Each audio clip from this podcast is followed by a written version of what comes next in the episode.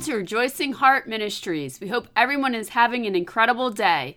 This is Rob and Donna Litwin here to encourage you with the Word of God. Today we have a teaching about having self control of our thoughts before we speak.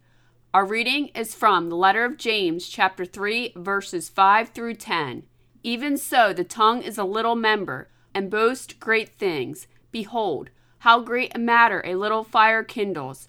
And the tongue is a fire, a world of iniquity so is the tongue among our members, that it defiles the whole body, and sets on fire the course of nature, and it is set on fire of hell.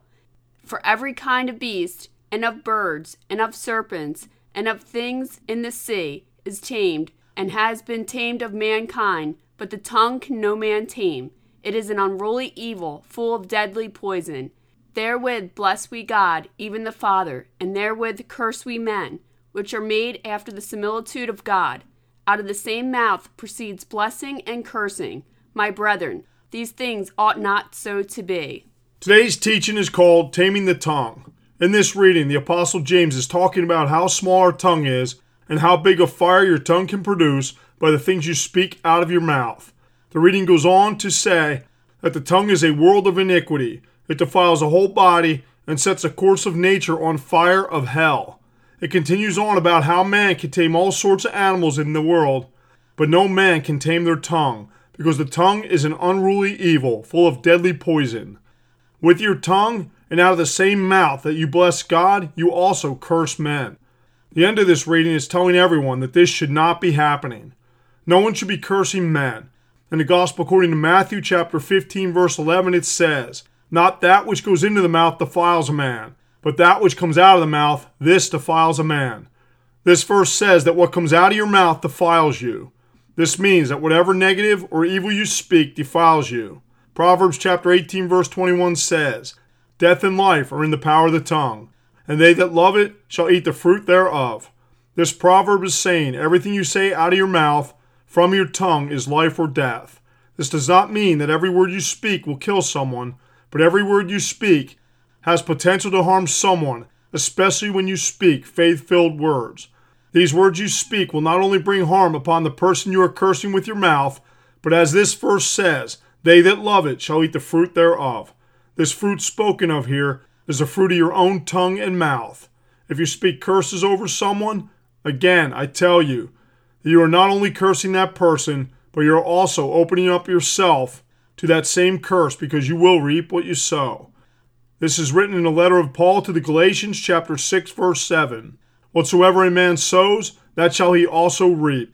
If you sow evil from your mouth, you will reap evil from your own mouth. That is why you need to practice taming your tongue. A good way to tame your tongue is through Scripture.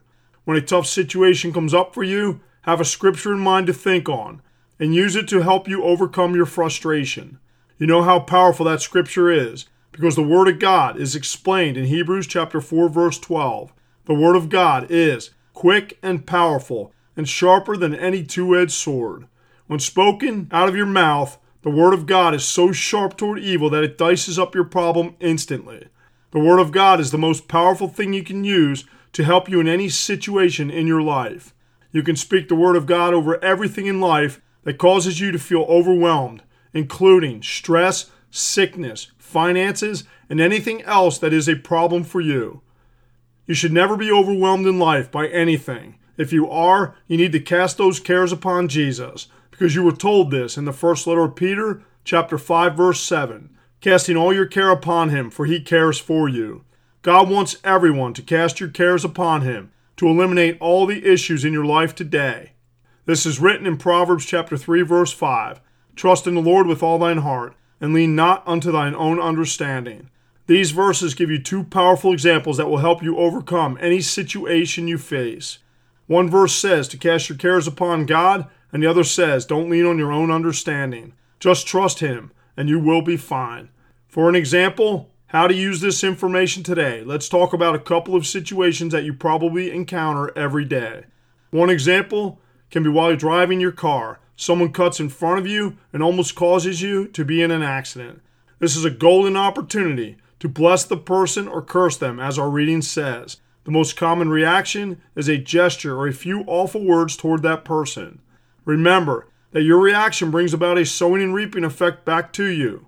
If you curse that person, you open the door up to yourself to have more issues too. Just think about the last time someone cut in front of you.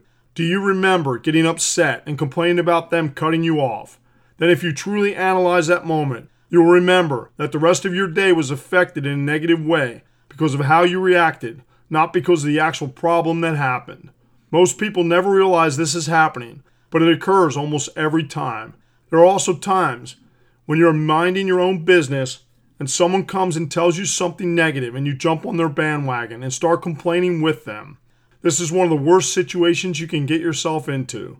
It is written in the first letter of Paul to the Corinthians, chapter 15, verse 33 Be not deceived. Evil communications corrupt good manners.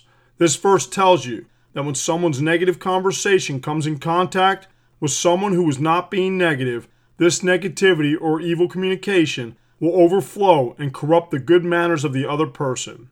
If you consider this type of situation in your life, you will realize that this happens every time too.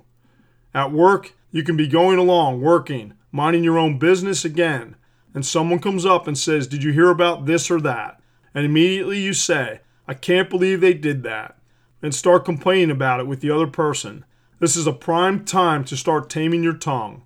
To tame your tongue in these types of examples, one awesome verse you can use to stop these flames of fire from your mouth comes from the letter of James, chapter 1, verse 19. Let every man be swift to hear, slow to speak, slow to wrath. If you are swift to hear, which means fast to hear, you can recognize that you are in a situation where negative communication is right in front of you. When you add slow to speak to it, you will not add to the negative conversation and make it worse for you or the other person by becoming mad. When this is done, this is a perfect example of taming the tongue. When I was a kid, my mom used to tell me that if I didn't have anything good to say, say nothing at all. This is good advice for anyone, but who actually takes the time to think about it? From the previous verse, you could take the beginning of it and change slow to speak to no to speak, and it would always stop you from saying the wrong thing to anyone. If you feel you must speak, make it a positive comment. For example, if someone is complaining that it is raining outside, say at least the flowers are getting watered. This is speaking life and not death over the situation. To keep a positive perspective in your life, here is another verse for you from Psalms chapter 34, verse 1. I will bless the Lord at all times. His praise shall continually be in my mouth. If you are blessing the Lord at all times, you will only be able to speak blessings over everything and not curses. Father, thank you for helping us to tame our tongues and to speak life and not death out of our mouths. In Jesus' holy name we pray, amen. Thank you for listening to Rejoicing Heart today. If this teaching has blessed you, please consider becoming a monthly partner to help us increase the ways we are proclaiming the Word of God. This is easy to do. Just visit our website at rejoicingheart.net. We thank you for your support. We leave you with more encouragement from the apostle Paul from Philippians chapter 4 verse 4. Rejoice in the Lord always, and again I say rejoice.